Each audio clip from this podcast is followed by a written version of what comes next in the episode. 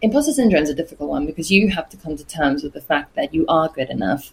And even if you are not, it's okay, you will get there. No one else is judging yourself more than you are. Welcome to Consciously Alive, a weekly podcast about how to live outside the rules, go against the norm, and consciously create a life that lights you up and makes you come alive. I'm your host, Phoebe Greenacre. I'm a spiritual business coach, somatic therapist, and founder of the Self Care Space. I'm equal parts business and equal parts wellness, and I'm here to tell you anything is possible. Let's dive in. So, welcome back. Today's episode, we are going to be chatting to a neuroscientist called Nicole Vignola. She is not only a neuroscientist, but a brain performance coach, an organizational speaker. She is a business owner and entrepreneur, and she coaches people on brain health, on longevity, on mindset change, and optimizing your brain performance power by using science based evidence. I am super excited for this conversation, so let's dive in. Welcome, Nicole. Thank you very much for having me. I'm super excited to have you here because I am obsessed with neuroscience. And I was just talking to my husband last night about maybe I go back to school and study to be a neuroscientist. So I am going to pick your brains apart today, if that's okay. Of course, of course. You might hate it for three years while you're at university, but it will all pay off in the end. Yeah, so I think that's like getting to know like I'm 38 and I've been to uni already and I've also retrained like seven times. So I love studying, yeah. but I definitely don't like long courses yeah. because I get bored. Yeah. And I think that's the um, I don't know if you know about human design or using human design, but my human design is manifesting generator, and so I kind of get bored of things and just be like, I'm done. So yeah, and you have to study the things you don't want to study either. So you're sort of going down on a nanometer scale, and then you're kind of like, why is this relevant? But it is relevant, but you just don't really yeah. care in the moment. yeah. And we all have a brain, right? So we and we're not given a manual or taught anything really. Like here is like I suppose back in school you know, before you go into any type of like deep, deep work, it's like, oh, you have a left side and a right side maybe you're taught about frontal lobes and you know the different yeah. you know areas of the brain but we're not really taught no. like how complicated it is yeah. how you know how to use it or like how to i suppose biohack your brain like there's so many ways that we can like work with the complexity of our yeah. brains so let's start at the beginning how did you come to study neuroscience? Um, and and yeah, tell us a little bit your, about your journey. I kind of did a little deep dive into your Instagram posts and saw that you had to like come to England with one suitcase and you you couch you couch surfed before you could then apply. Yeah, I want to know about that story. yeah, so I went to school in South Africa, but I my stepfather died in my last year of school, and to be honest, I was never really good at school anyway. I was quite rubbish. I wasn't. I just didn't like to study, you know. Um, and I guess no one had taught me the value, or I never really thought that I'd go to university either. I don't know what I thought. So 18 years old, 19 years old, I decided I was going to move to England. I was going to try and study. I knew I had to redo everything. So I had to live in the country for three years before I could get a student loan. I had to, yeah, couch surf for a few months to figure out, you know, but I basically came with one suitcase. I was actually living in Germany before and I was au pairing and I absolutely hated it. And the parent, who was a single mother, she said, Well, you're going to London on holiday this weekend to see your friends. Why don't you just stay? And I was like, Because my friends have a hotel for four nights and then they go. And then I don't know anyone. but yeah, okay.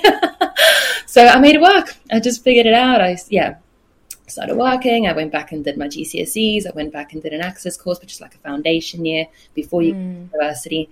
And then, yeah, decided to study neuroscience. I actually tried to, to study medicine as well.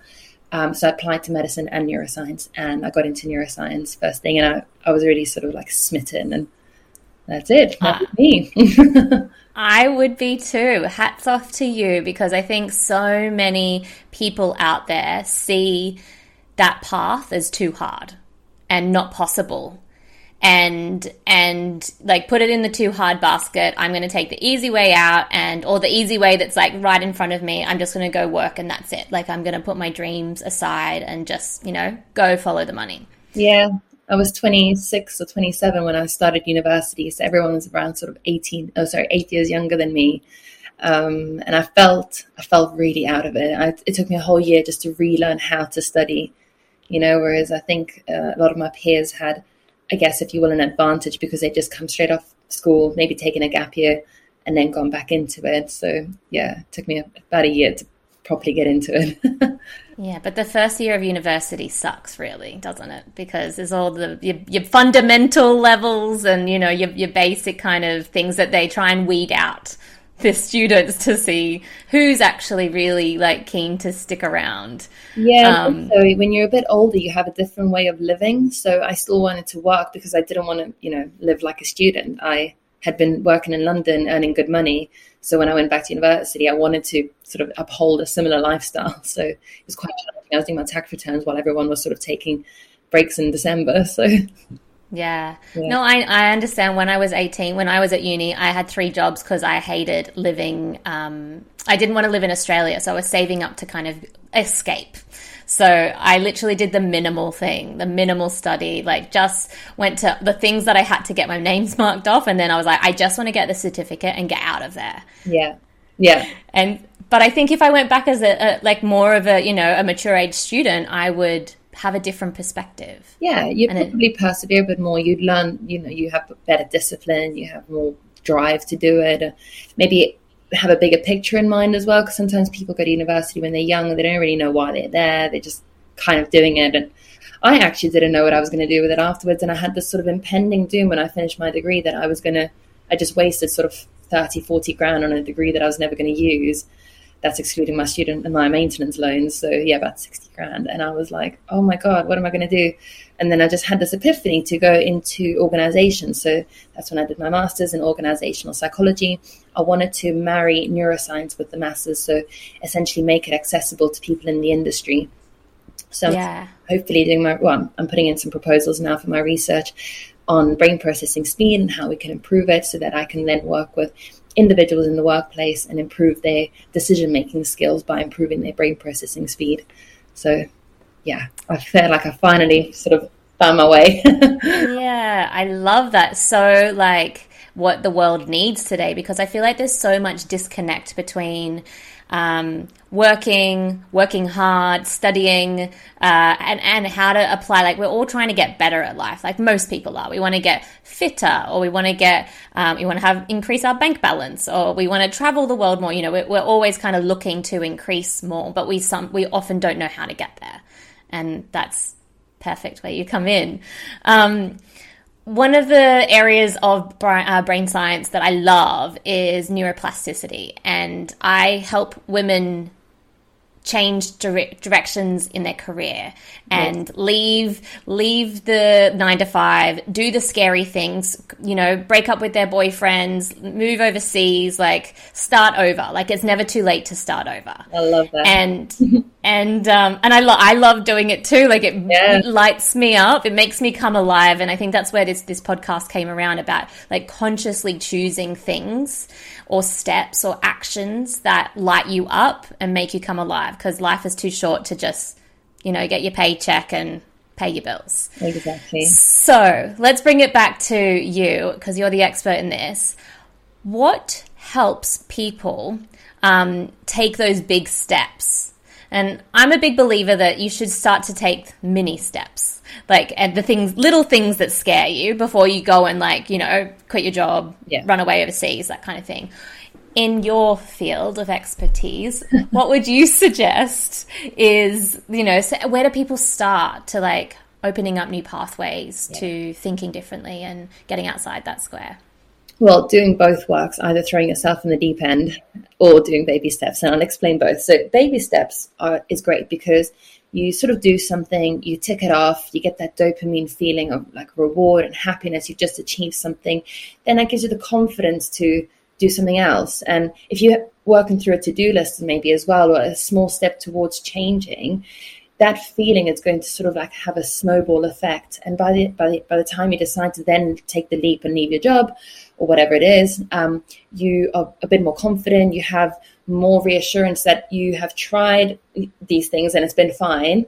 So now your brain knows, okay, it's fine to be out of your comfort zone because we've learned. So we call that experience dependent plasticity. So we learn from the things around us, we learn from our surroundings, we learn from our somatosensory input. So any information that's coming into the brain, whether it's through touch, sight, hearing, uh, taste, we learn, you know, through our senses.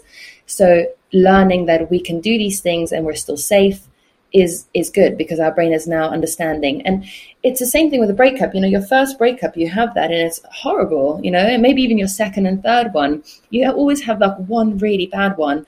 And then you go okay actually this is now i know what i'm doing you know and then it doesn't feel so scary anymore because you understand that it's okay you've been through it before you know how it's going to play out and you know that everything's going to be fine. But if you don't know that things are going to be fine it can be quite daunting. Okay so the one aspect of it. Now, the other aspect of it is if you do decide to throw yourself in the deep end, we have a huge surge of norepinephrine or noradrenaline if you're in the UK. The Americans and I think Australians call it norepinephrine. In the UK, it's noradrenaline. So it's the same thing. I might say one or the other, but it's essentially the same neurotransmitter. And when you are in a high, heightened sense of stress or mental stress, it can be bad but it's also prerequisite for change. So for plastic change, you need norepinephrine and you need acetylcholine, so two neurotransmitters that help you rewire your brain. So you could jump in in the deep end and force yourself to change because you're going to have to make it work no matter what, you know, otherwise you'll end up sort of not having a job and not having income. And this is a really weird analogy, but I'll explain it anyway. And it's not to do with norepinephrine. It's got to do with oxytocin, actually. But you see it in young dads, right? That they don't think they can be parents. They think, oh my gosh, how am I going to do this? Now, the mother has nine months to sort of of the oxytocin to come to terms with the fact that this is happening. The dads are normally going nine months freaking out. And then when the baby arrives, there's such a huge surge of oxytocin in the brain that it actually changes everything that they believe in to then be like, okay, now it makes sense. And that's kind of why you see that. So something similar happens when you throw yourself in the deep end. So I had a company that was going through a major redundancy. So I came in and I gave them a, a sort of workshop on how we can leverage stress in our favor.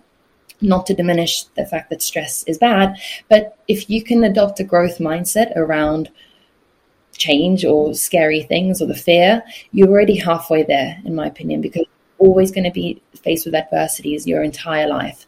So if you can sort of look at it like, okay, this sucks right now, but I'm in a brilliant position to change, to learn something new, then yeah, you're you've, you've got it. I think. yeah. Amazing. And I suppose, does it depend on the person? So I know I jump in the deep end with a load of things, but I have learnt in my studies of like somatic therapy and yoga, and meditation, how to re regulate my nervous system. Yeah. So if someone doesn't know how to do that, or they have, uh, you know, maybe they've they've got some trauma in their body, and they so when they are in the deep end in things, they can freak out or freeze or be like completely paralyzed with the overwhelm of what needs to happen. Yeah. Yeah. Can you talk a little bit more about that and like the central the central nervous system and, and, and how that's important when managing stress and maybe mental health and big decision making? Yeah. So what I like to do with my clients is work on stress threshold. Stress threshold is such a mouthful. Um, because if you have never really reached that level of stress and managed to recover from it, your brain's not going to know and your body's not going to know, right? So it will be harder for someone like that to then jump into the deep end to understand, again, going back to experience dependent plasticity, to understand that it's okay. So with regulating your central nervous system, if you're one of those people that say runs an ultra marathon or has been able to get their stress threshold really high, they're going to be able to recover much better because the, the bar is higher. You know, so um, yes, so that to answer your question, yes, regulating your central nervous system is paramount because we can't really like it's quite hard to function in a state of heightened stress. Your your emotional brain or your limbic system takes over. Your critical thinking, that's your frontal lobe, that's sort of impaired in a way. So it's really hard to make tough decisions or sort of any decisions. And that's why people either fight, flight, or freeze. And most in those situations, people will freeze or sort of like bury their heads in the sand and just sort of like run away from it, pretend that it doesn't exist. So, stress thresholds for me are extremely important. That's you can do that through exercise, you can do that through you know cold water exposure or saunas heat exposure so staying calm in a state where your body's in heightened stress so if you think about a boxer you put him in a boxing ring his body can be under immense amount of stress but he can stay calm mentally you put uh, someone who's never boxed before in a boxing ring, they're going to freak out, right? So that's a nice sort of explanation of how these stress thresholds work. And I encourage everyone and anyone to push those boundaries so that your brain knows when it gets to that place, it's okay, we've been here before and we can recover.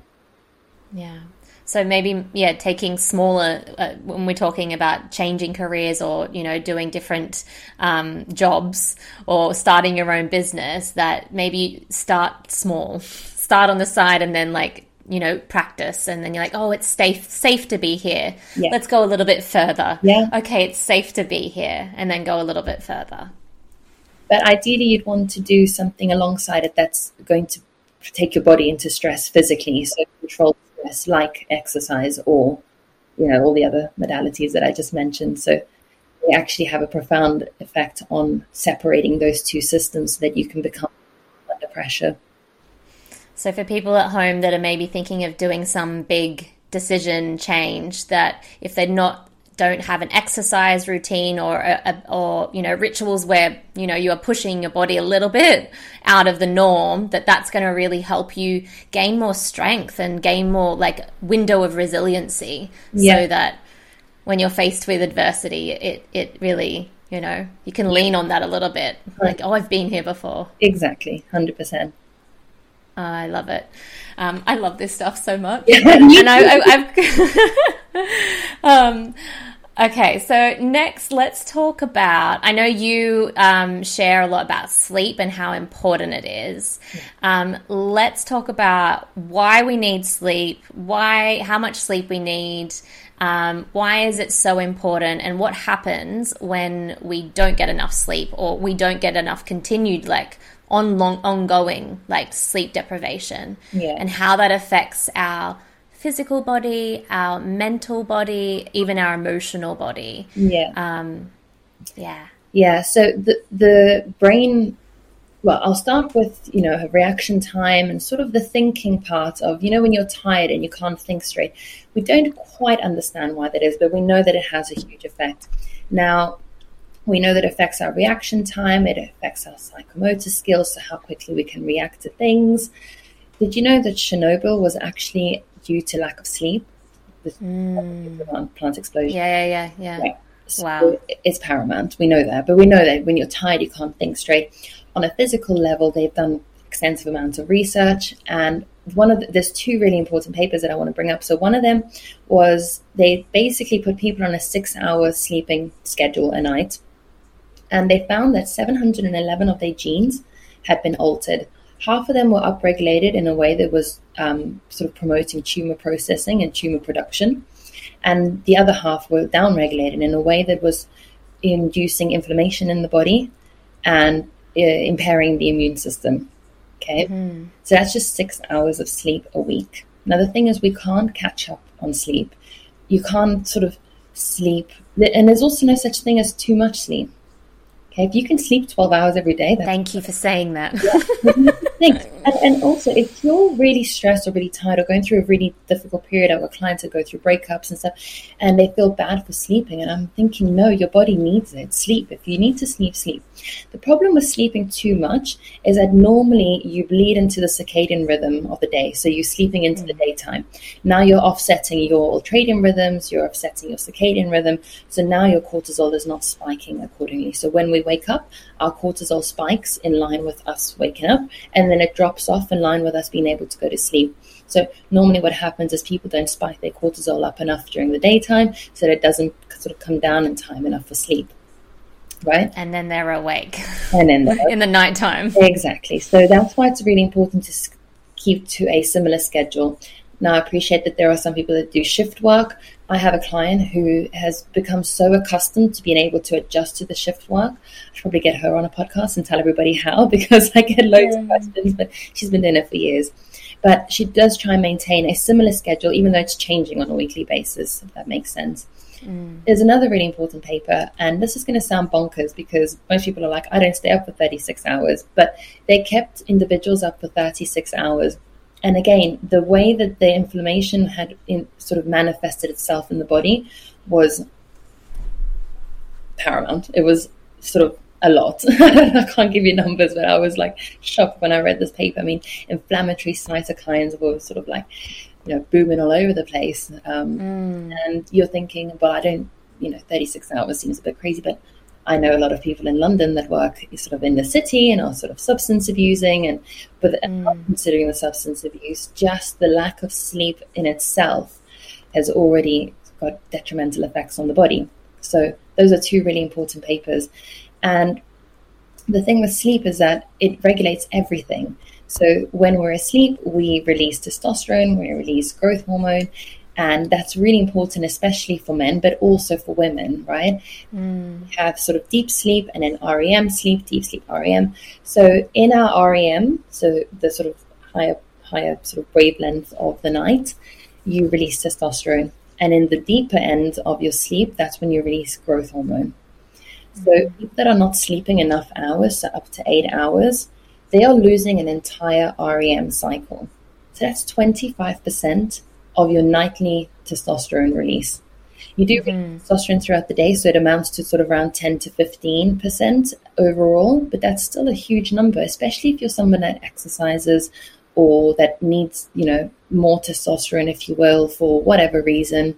You're, you're lifting or you're running, you have a busy schedule. Testosterone is the, the hormone that sort of keeps you going. It's the you know the one that you can see it in women that don't have enough testosterone. There's a lot of body fat on the bellies. You can see it in men. They sort of start getting um, you know man boobs, if you will. so, and that's lack of sleep. But I also say that there are some people who can function in six hours of sleep, and that's absolutely fine. I know a lot of people like that. I would love to sort of know how they're feeling, but they, you know, they claim that it's fine. And I know a lot of people that are fine. There's also research, to suggest that biphasic sleeping, so sleeping for four hours, then being awake and then sleeping for another four hours. So that's really important for maybe young mothers or young fathers who just had a baby. So there is research, research to support that we can sleep like that in sort of four hour windows.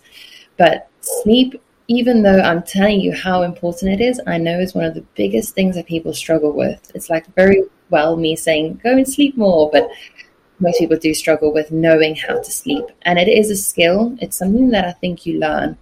So we go through the whole day sort of ruminating or or in sorry, we don't go through the day, we go through the day in work mode all the time.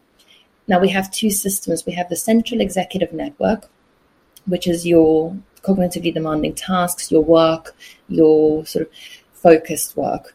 And then you've got your default mode network. Your default mode network is what are you thinking about when you're not thinking about anything, when you're mind wandering, when you're doing the dishes and your mind's just sort of going.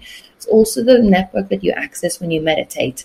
So what tends to happen is a lot of people will work, work, work, work, work because they don't want to sit with their thoughts, right? Those two systems can't be on together at the same time they they are together on at the same time in individuals who suffer with ADHD. That's another complex topic in and of itself, but that's usually why people with ADHD tend to sort of mind wander a bit more because it's an asynchrony in the way that those two systems fire. In theory, they don't fire simultaneously, and in ADHD they don't either really. But what I'm trying to get at is that normally what happens is people are in work, work, work they get into the night and they haven't really had a chance to sit with those feelings that they maybe wanted to think. So then they start ruminating in bed at night, thinking, send that email or, oh, I shouldn't have said that to a colleague, you know? Whereas if we can make space for that during the day, so set a timer sort of two, three, four o'clock, A, you'll feel much better because you'll feel more energized.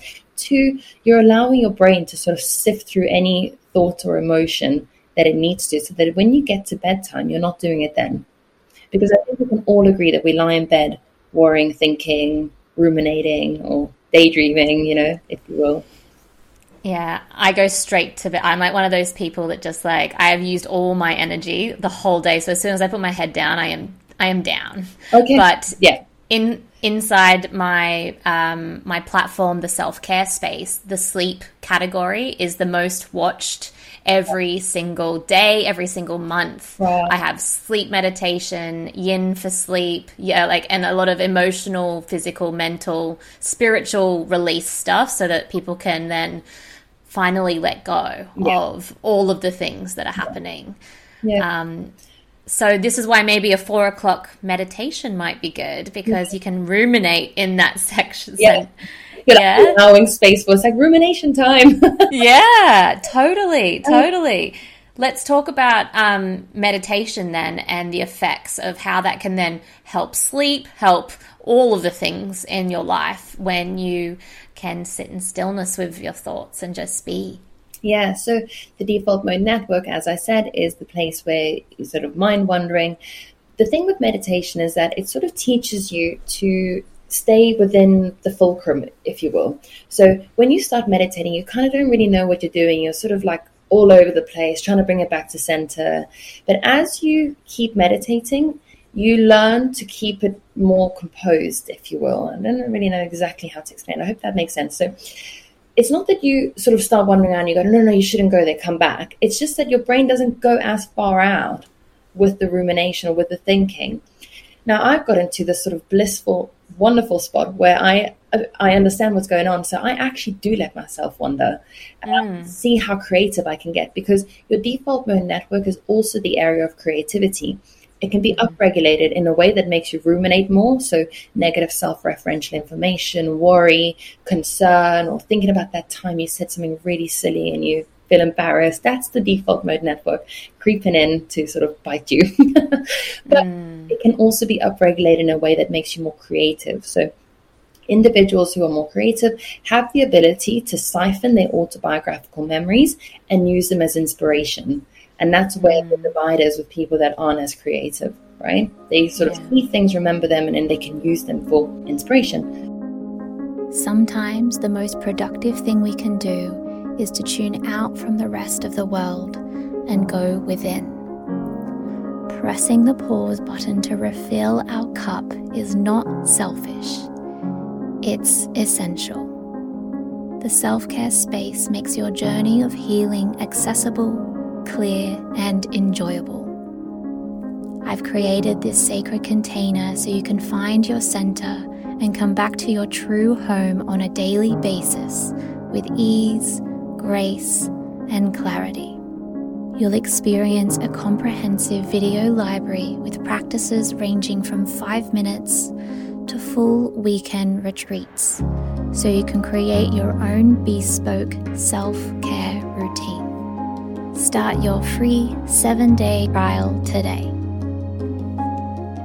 So meditation helps you sort of contain that that rumination, if you will. It almost like it, it sifts through all all the things that you need to say to yourself, right? And if you're talking to yourself enough, then after a while you're going to be more in tune with yourself. You can understand yourself better. You would have said all the things you have to say, and now you can work on almost feel like you can work on something together. Mm. Um, yeah. And I think that that sits pretty well with some of my clients. It's like an analogy that I think works really well because we we push those emotions away so much that then when we get down to confronting them, it can be very scary. So then meditation feels really hard. It feels really tricky. We don't know what we're doing. We we're thinking about negative things that we shouldn't be thinking about. But over time, it's like you're talking it out with your friend. You know, if you have an issue with a friend and you talk it out, by the end of the talk, you'll be fine. Yeah. That's kind of the way of Yeah. meditation. Yeah, which is a beautiful way to look at it. I, I love, I, I offer my clients loads of different tools or entry points to like start conversation with your emotions. Like, why are you here? Yeah. Why have you come? Yeah. Is there something that you want to tell me? Because, um, you know, we can have this dialogue with our emotions or with those different parts of ourselves that sometimes can give us the answers that we've been seeking Yeah. or searching or looking for. Yeah. Um, if you're at home and wondering or scared about starting to meditate or be with your thoughts, what's one piece of advice that you can offer? So I saw something on a Instagram post and it was kind of like making friends with your anxiety, which sounds really crazy, but I'm a Gemini. So I kind of have almost like a second version of me that's my own best friend that I do talk to. And I think being able to confront yourself is a very valuable tool. But secondly, you can then learn to you know listen to what you have to say instead of putting it away all the time. So I know that with clients that have major anxieties and major sort of negative inf- uh, thoughts, intrusive thoughts, almost all of them, I would say nine nine out of ten have all said, I don't know why I haven't been doing this sooner because I'm now my own best friend. You know? Mm. And those thoughts were really scary because it's like when again I bring it back to approaching your best friend with an argument, it can feel really scary and you don't really want to say anything. And then as soon as you start saying something, it suddenly like builds up, it gets maybe a bit ugly. But then, you know, generally in theory it all levels itself out. So yeah. start small, start with two minutes, start with three minutes, start, you know, go to five, go to 10.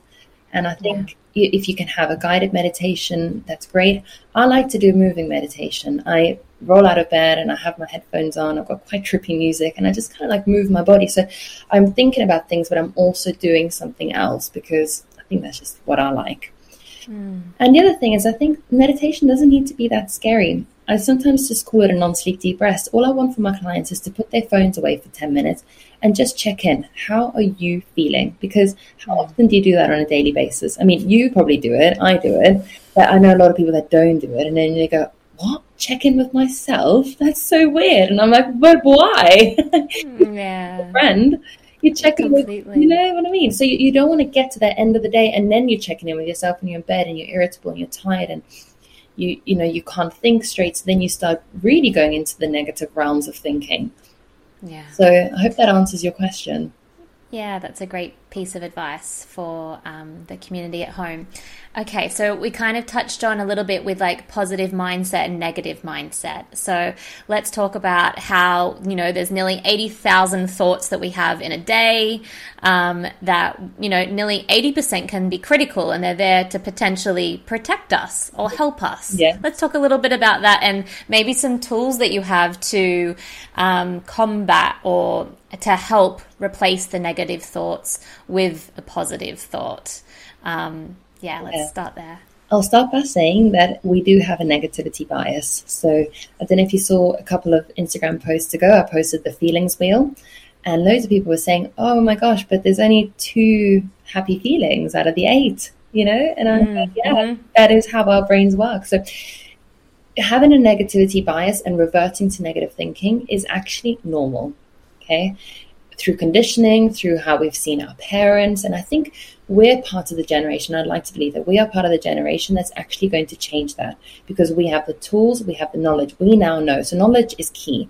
We now know that we have this negativity bias, but we also now know that because we have it, we can change it, right?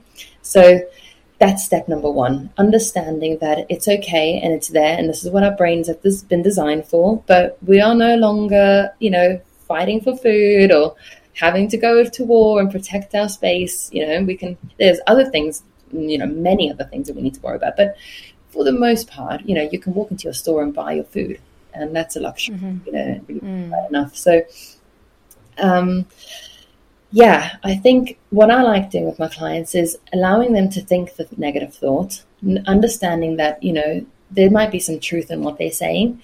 But when you're in that sort of emotional state, it's hard to reason with yourself. So go through it, come out of it, and then write it down. Three points. What were you worried about? And then are these things true? If they are not true, fine. Put it away mm. because it's not true. It was just your emotional brain talking to you. And I think you know, you know when you're when you're hungry and you say things that you wish you hadn't said, or you were angry. Okay, that's angry. um, and then if it is true, okay, but there's no point in ruminating about it. Can we do anything about it? If you can, great. If you can't, well, then you're just going to have to come to terms with it, right? Mm. The other thing is, I like to use the negative thinking as a trigger to do something good for yourself because our habits are they're quite difficult. It's hard to create a new habit, right? So how often have you started on a Monday saying, "This week I'm going to start running," and then you don't? Running's a bit hard because you can't start running every time you have a negative thought. That'll be a bit um, probably unattainable. But maybe you want to drink more water, or you want to learn to breathe better, or you want to sit up straight, or whatever it is. I have clients to, want to sort of straighten out their shoulders. So um, you start thinking negatively. You use that as the trigger to remind you to do something positive because you normally forget about the positive thing you want to change. But if you can use a negative thing to remind yourself, then you're like, oh, okay, well, I've just done this really bad thing, but thinking about myself negatively. What I'm going to do, I'm going to straighten up. And then you're kind of like almost humorous in a way because you're adding something good to something bad. So you start dismantling the firing pattern, you start dismantling the negative thinking by adding on something positive at the end. You're changing the puzzle piece because you've added on another piece to it. Mm. And now, in turn, it will start, the negative thing will then remind you to do something better. So it starts becoming a positive thing. And then yeah. after a while, I think that the negative thing or thought starts sort of dissipating more because you're going to bounce from that trigger quicker. So you negative thought, okay, no, no, actually, no, go and sit up straight, go and drink some water, go for a little walk. And I find that really yeah. helps with my clients. So, but there's also an element of, you know, not dismissing our emotions. You know, we, we need to acknowledge what we're feeling and, and, and, and like I said, write it down and sort of make sense of it. Once you start writing things down, you're activating your central executive network. I spoke about that earlier. That's your focus network. That's the network that is critical. So once you start writing it down, you can start logically thinking about whether this is actually real or whether this is your emotional brain talking. Mm-hmm. Yeah, I often like to say to my clients who are struggling maybe with imposter syndrome, is this a fact or is it a feeling? Yeah. And normally it's the feeling with the imposter syndrome. Normally, and if I go, let's go to the facts. Like, let's go on like your education, your experience, what you've set up, what you've already achieved. Yeah, that's all the facts. Yeah.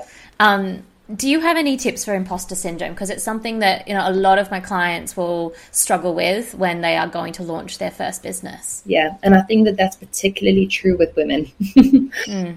I find that most of my women have imposter syndrome more than my male clients, um, whether that's through you know years of conditioning that we, you know, aren't good enough. Exactly. you know, yeah. we are not, not, yeah, worse off than men, or you know, we don't, yeah. we are not business women. Yeah. Um, but it's hard. I think, in my opinion, it's just pushing through. You know, you almost got to pretend like this is your business. Would you, if you are starting a new business and you've got imposter syndrome about you posting something that's marketing wise, you know, it could feel a bit daunting because now you're embarrassed that your friends are seeing that you're trying to sell something, but it's your income, it's your money, you know. And mm. the person that fails is the person that doesn't do anything, you know. Mm. The per- yeah. people are putting themselves out there, the ones that are, uh, even if they fail, they're learning from it, but they're willing to put themselves out there to try something. And it's normally yeah. the people that are not trying or not doing something that's out of their comfort zone that are the ones judging.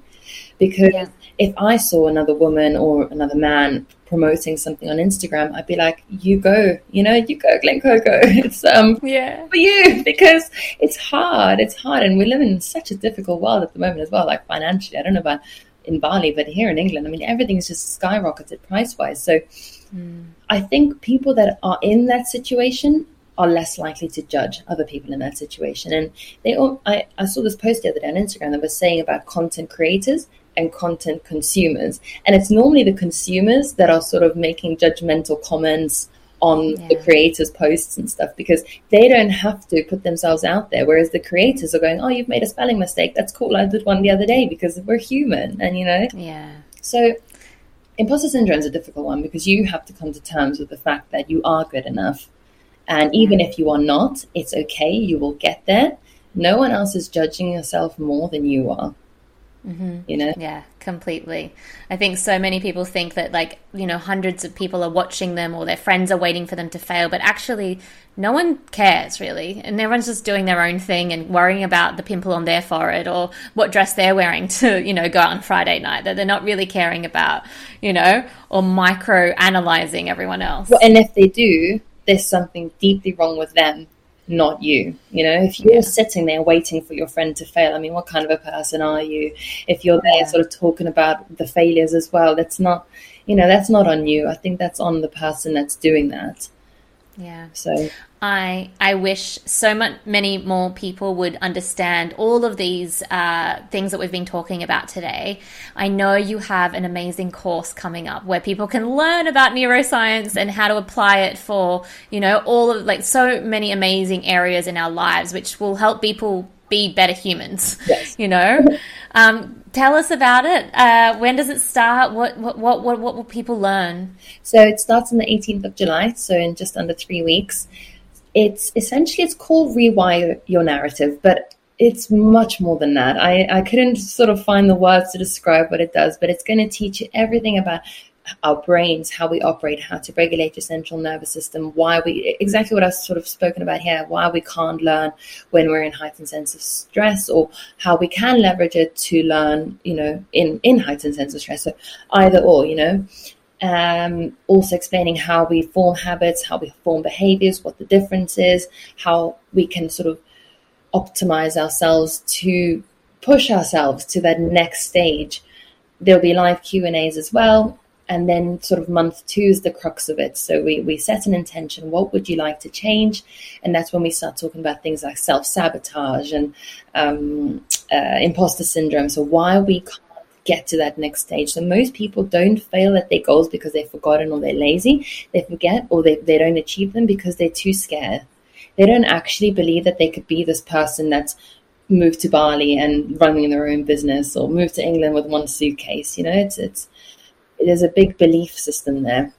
So we start unpacking that. And then month number three is how our brain health all sort of fits in together sleep, nutrition, hydration, how that all affects our mental acuity and agility and cognitive sort of performance. Um, so yeah, it's great, and I've actually made a discount code for for you for for your listeners. So it's alive, yeah, alive twenty. So you can use that. That actually applies twenty percent off to all three months. And the beauty of the course is that once you've paid for it, it's yours. You can come back to it at any point. You've got lifetime access to it. So if there's something else you want to learn or change, you can come back to it and apply it again. So you are equipped with the tools to carry throughout life. So even if nothing changes in that period of time because you've got a stressful sort of situation, you can come back to it and you know now how the brain works, which I think is profoundly important because, again, it goes back to knowledge, right? It completely. This should be taught in school for sure. I think there would be much more uh, grounded human beings out there if this was taught in a curriculum. Yeah. Um, I know you're a bookworm, and we're going to wrap it up here. So you have so many books on your Instagram, which I have added all to my list. Oh, but if you if you were to put one book in to a high school that everyone needs to read, what book would that be? Ooh, tough one. Hmm. So, hmm, that's really tough. There's a book. You can take a moment. Yeah. Oh gosh, there's a couple, but there's one called The Boy Who Was Raised as a Dog. Now, that just teaches you sort of the fundamentals of the brain and how our childhood shapes us. And I loved it because I think there's a lot of people that have dealt with trauma and it teaches you how how to deal with it, how the brain works, you know, how we can recover from it, but also it shows us the importance of human connection. And he's got a wonderful quote, and I love this quote. It says something like, "Fire can sort of cons- air can caress or sort of give life. Water can drench or can, uh, sort of drown. And so it is with human relationships. We can either nurture or terrorize each other. So we have the ability to do both. But the children who are in traumatic situations when, they, when, they, when they're younger, the ones that are in situations that have loving parents or a loving network that can help them thrive are the ones that recover. Mm. And that makes sense, right? I mean, you're probably thinking, yeah. of course, the ones that are put into sort of maybe situations where there's even more um, or lack of support would not thrive. But it's the same with human connection. We don't, we, we're not an island. We operate as a community, and I think we're so detached from that in a way. And that's what I love about what I'm doing at the moment is I'm creating these like connections with people, and I think it's really important because we, I think it's the key to longevity is having healthy connections. Um, and it's weird. I went on a podcast recently, and he and I and I truly believe I could probably live alone by myself with no interaction, but I'd have to have my dog with me. but I would have that connection with nature. I'd have to live on a farm, or you know. Yeah. But I understand that, and I think there's a lot of people in the world that are lonely, um, and I think we need to be better with each other. You know, supporting each other more, thinking twice before making a comment, thinking, you know, it's so completely due to each other. Most people that are messed up as well that are they've gone through bullying when they were children, you know, yeah. and they've yeah. been able to recover from that. And it's kind of like, who are you to ruin someone's life by bullying someone else, you know?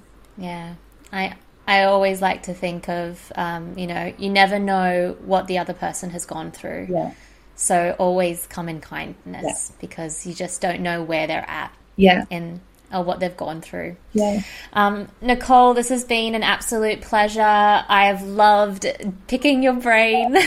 um, so where where do you want to send people? I'm going to put all of the links in the show notes. So, um, do you want to send people to your website, to your to Instagram? Yeah, Instagram's good. So, Instagram is where I'm most active. All my corporates are normally on LinkedIn. So, it's Nicole Vignola and my course is on the website, but that's all in my link tree as well. So if you just send everyone to my Instagram, uh, I can send Perfect. as well, but everything's there. Yeah. Thank okay. you so much. Amazing. Thank you so much, Nicole. And you. Thanks so much for having me.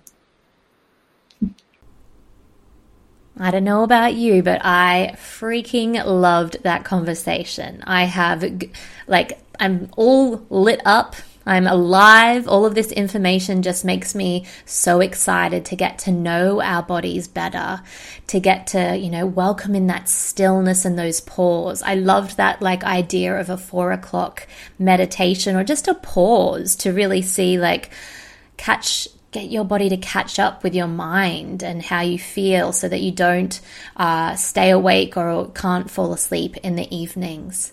Definitely check out her course. It looks super, super interesting. I think I might even do it too. Um, and as always, if you loved this episode, please um, send it to a friend, tag me on Instagram, tag Nicole. Um, I love sharing the love. I love making new connections um, and creating this community of curious human beings who want to feel better and do more in the world. I did mention the self care space today on this episode, and if you don't know what it is, it is like a Netflix of emotional healing.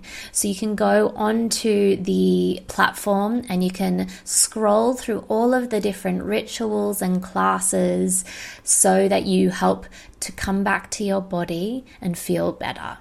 So there's categories for when you're on your period, there's categories for when you need to sleep, there's categories for um, anger management and frustration. And honestly, the community that are inside, I think there's a few hundred of us now inside of the self care space, and it is a beautiful place to start your journey or continue your journey for self healing. So go check that out if that is calling your name. And I hope that you enjoyed today, and we'll see you again next week. Thanks so much for tuning in. Bye. Right now, more women than ever are stepping into their higher callings by creating businesses that support themselves, their families, and their communities. However, it is so common to feel lost or uncertain about where to begin. I was in that place nine years ago, and I really wish there was a program that combined business strategy with the conscious energy healing elements.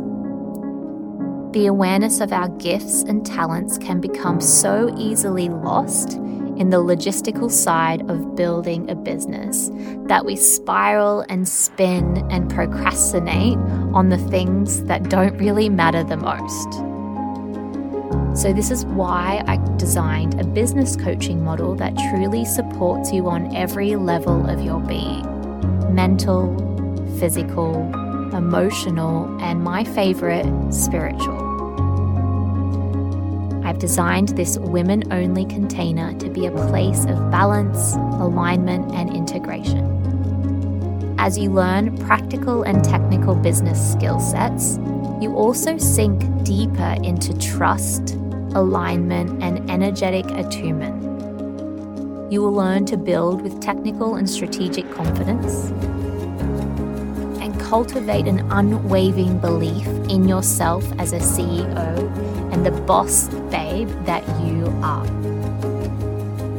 So the waitlist is now open and you can join and I will be interviewing successful applicants in the next few weeks for the next intake.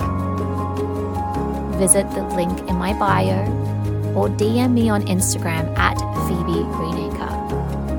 Text me the word freedom, and I would love to chat to you more about this program.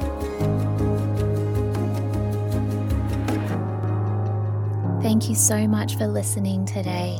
Don't forget to hit the subscribe button so you don't miss an episode and they're there waiting for you in your podcast app.